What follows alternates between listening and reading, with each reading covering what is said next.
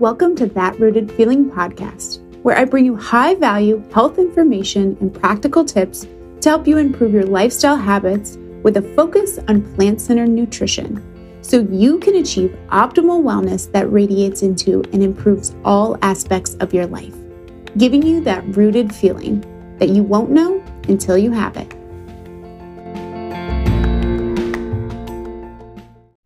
Welcome back to another week and another episode of That Rooted Feeling podcast.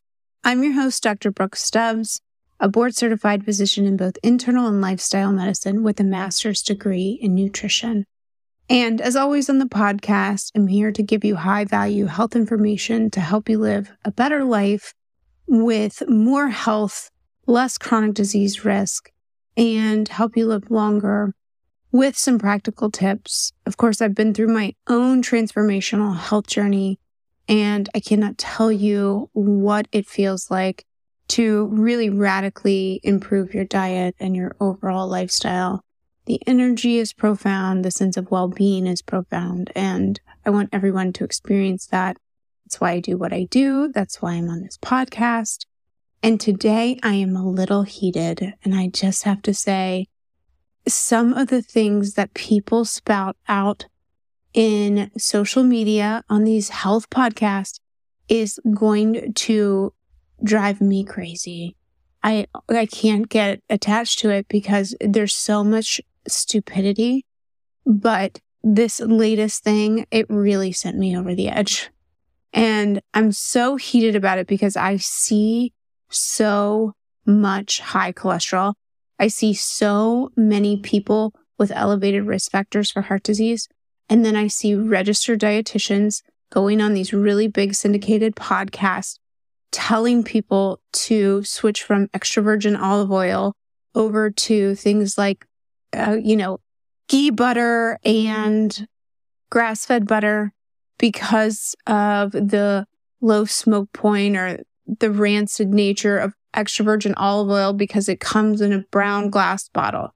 Okay. Whoa. Hard stop. No. Okay. Saturated fat directly causes high cholesterol, which is the number one risk factor for heart disease. And it is the primary killer of both men and women, not only in our country, but worldwide.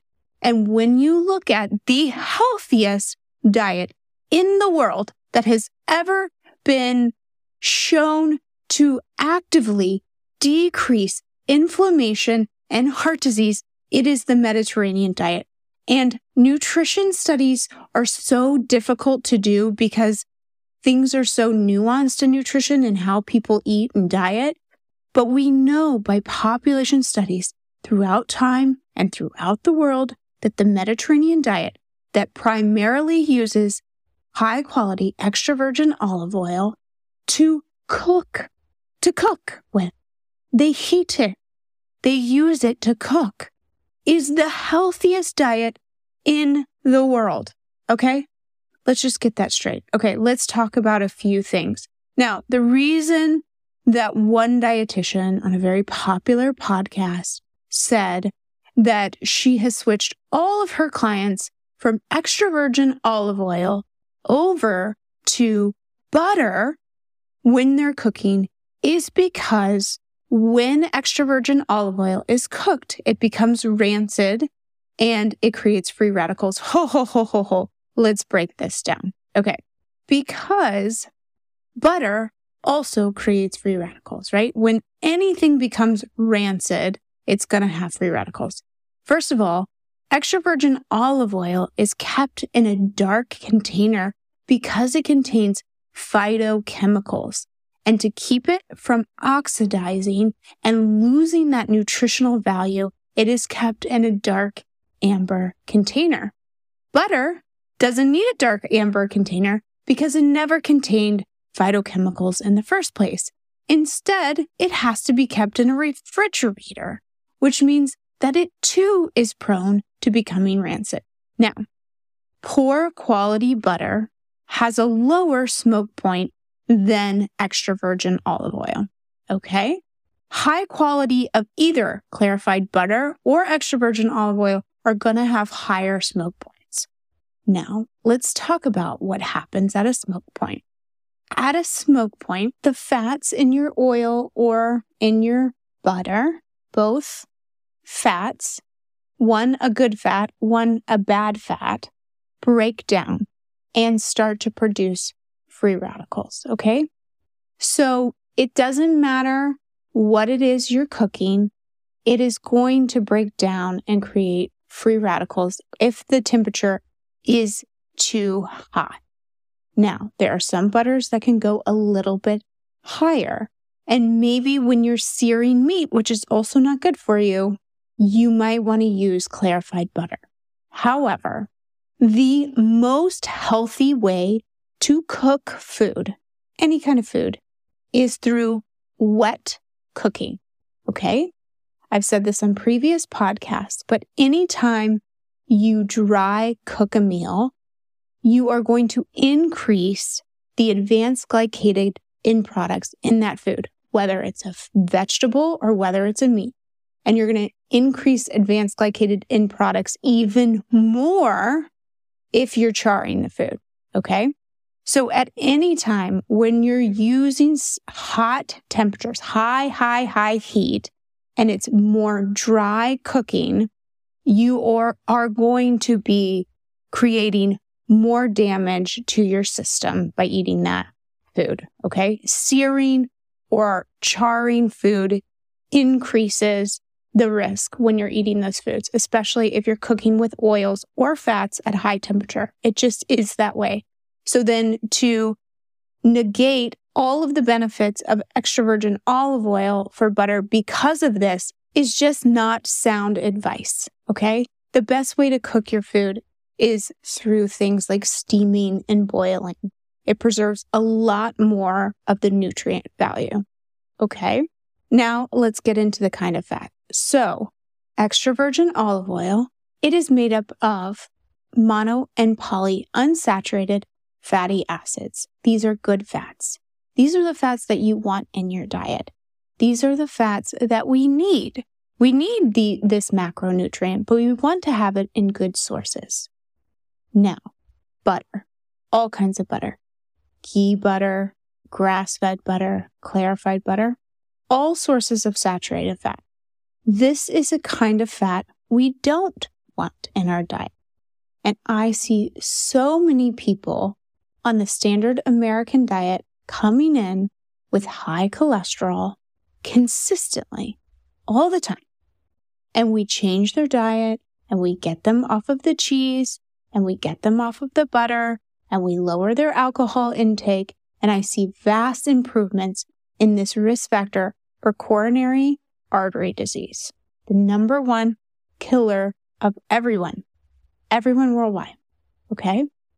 So I think it's highly, highly irresponsible for anyone to be recommending on a popular podcast or to clients or to a wide population in general that they be switching from extra virgin olive oil to a butter without knowing exactly what their risk factors are coronary artery disease. Now, I hope that this dietitian is taking blood le- levels and measuring cholesterol and following up if these people are getting switched to a high saturated fat diet. I have a feeling they are not. And so for you, if you are interested in incorporating butters into your diet, then you should know what your cholesterol looks like and you should know how it is affected by these things. So you need to follow up with it when you change your diet. And you need to talk to a medical provider who has some background in healthy lifestyle habits, who knows what it is to incorporate saturated fat into your diet. Okay, I think I'm done with this topic, but I just want to reiterate the healthiest people in the world are on a Mediterranean diet, which uses extra virgin olive oil for preparing food, in, including cooking. Okay. That doesn't mean I recommend you leave your extra virgin olive oil out to become rancid. I also don't recommend you leaving your butter out of the refrigerator. Okay. If you're going to have butter, just have it infrequently. and know what your cholesterol is and know how it's affected by this saturated fat. Saturated fat directly causes atherosclerotic disease, which is the primary risk factor for coronary artery disease, which is how most of us will die in this country. I don't recommend heating your food beyond its smoke point. Nobody would. However, your body can sustain some free radicals, okay?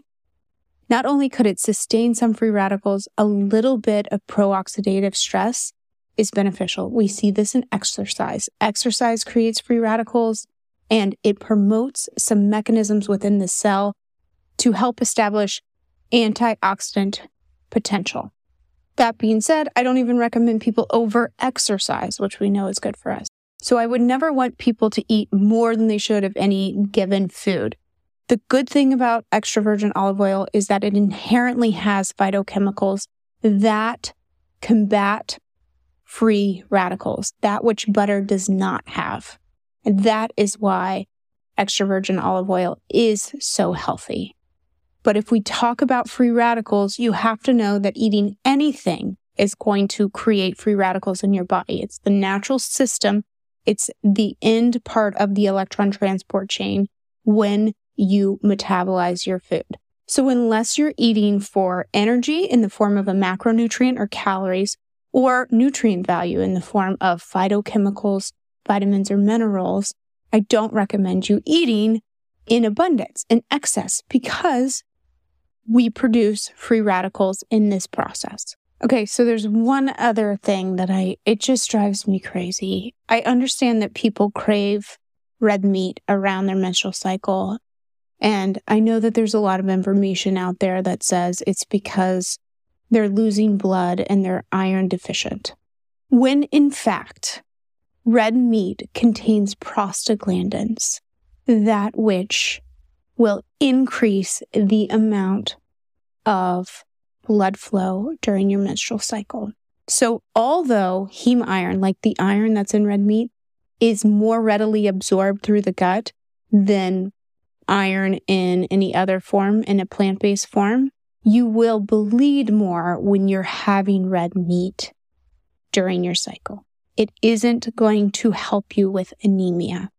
It will, however, increase your iron levels when you aren't on your cycle. And I actually have patients who eat red meat once a week or so, thinking they're iron deficient and don't realize they're carrying the gene for hemochromatosis and end up with high iron levels. So the first thing I would do in that instance is cut that out. Then you need to see a medical provider to get phlebotomy. So it isn't a benign thing to consume red meat. We already know all the other disease risks associated with consuming red meat, particularly colon cancer, also heart disease because of the saturated fat. So I do not in any circumstance recommend women consume more red meat on their cycle for fear of becoming iron deficient and thus becoming anemic.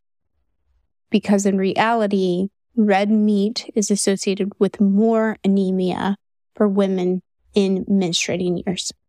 Studies looking at women of childbearing age and iron deficiency showed that 60% of red meat consumers had low iron stores compared to 40% of lacto ovo vegetarians and 20% of poultry fish consumption. And the median serum ferritin concentration was significantly lower in the red meat group than any other group. So I just want you to be aware that red meat is not associated with improved iron stores in your menstrual cycle. In fact, it creates more iron loss. And it's not necessarily the amount or the consumption of iron that helps the iron stores, but rather the loss of blood during the menstrual cycle that causes the low serum ferritin. And there's one more thing I just want to mention this week. Not really a heated topic, unrelated pretty much to anything else, but it did come up at our recent uh, office holiday party. And it was be- because we had a cheese board there. And cheese has been a vice of mine. I go through periods of not having it for a long time, then I'll have it again, and I have terrible stomach aches. But I've always been lactose intolerant. So that is my issue. But we also know from our why to reconsider dairy topic that we did in our first season how detrimental dairy can be overall increased IGF 1 and growth factors that can increase your risk of cancer, increase risk of sudden infant death syndrome, increase your risk of diabetes and obesity and heart disease. So we know those things, but what we were talking about at the holiday party was more about why we like cheese so much. And it is because the protein in cheese is casein and it creates casomorphin, which is an opiate like substance, and it's in very, very high concentrations in dairy. Because, and also, casein is in a mother's milk. And so these compounds were meant for a calf or a baby to become addicted to their mother's food source so that they could grow and thrive. And for cows who are much bigger mammals than we than we are that grow to be 400 to 600 pounds, they have a very concentrated casein, which produces a lot of casomorphin and is very, very addictive, not only to calves, but even more addictive for humans. And this is what has been associated with sudden infant death syndrome. Now, with that said, dairy is a very good source of macronutrients. Now, it may be high in saturated fat, which isn't good for us, but it does have caloric density. And that is very important for growing kids. Now, in my opinion, you could be getting much healthier forms of macronutrients and fuel to help your kids grow. However, not everybody subscribes to that. And if you have to feed your children to help them grow, and this is what your pediatrician has recommended, by all means, do as your pediatrician says. But I think more and more pediatricians are coming around the idea that there may be healthier alternatives. And certainly, if you can cut the cheese habit, you'll be better off for it. But know that it does have highly addictive qualities. So, this was kind of a hodgepodge episode about some issues that have been brought to my attention recently but I hope that it clarifies some things for you. I hope it gives you some insight. I really hope you enjoyed this podcast episode. Please, please, please share it with a friend who has substituted their healthy extra virgin olive oil for saturated fat because they thought it's better for them, because it's not. And if you will, please do me the big favor of subscribing to the podcast and leaving a five star review, especially if you come here week after week those five star reviews are so valuable for getting the podcast visible. And I hope to see you all here again next week.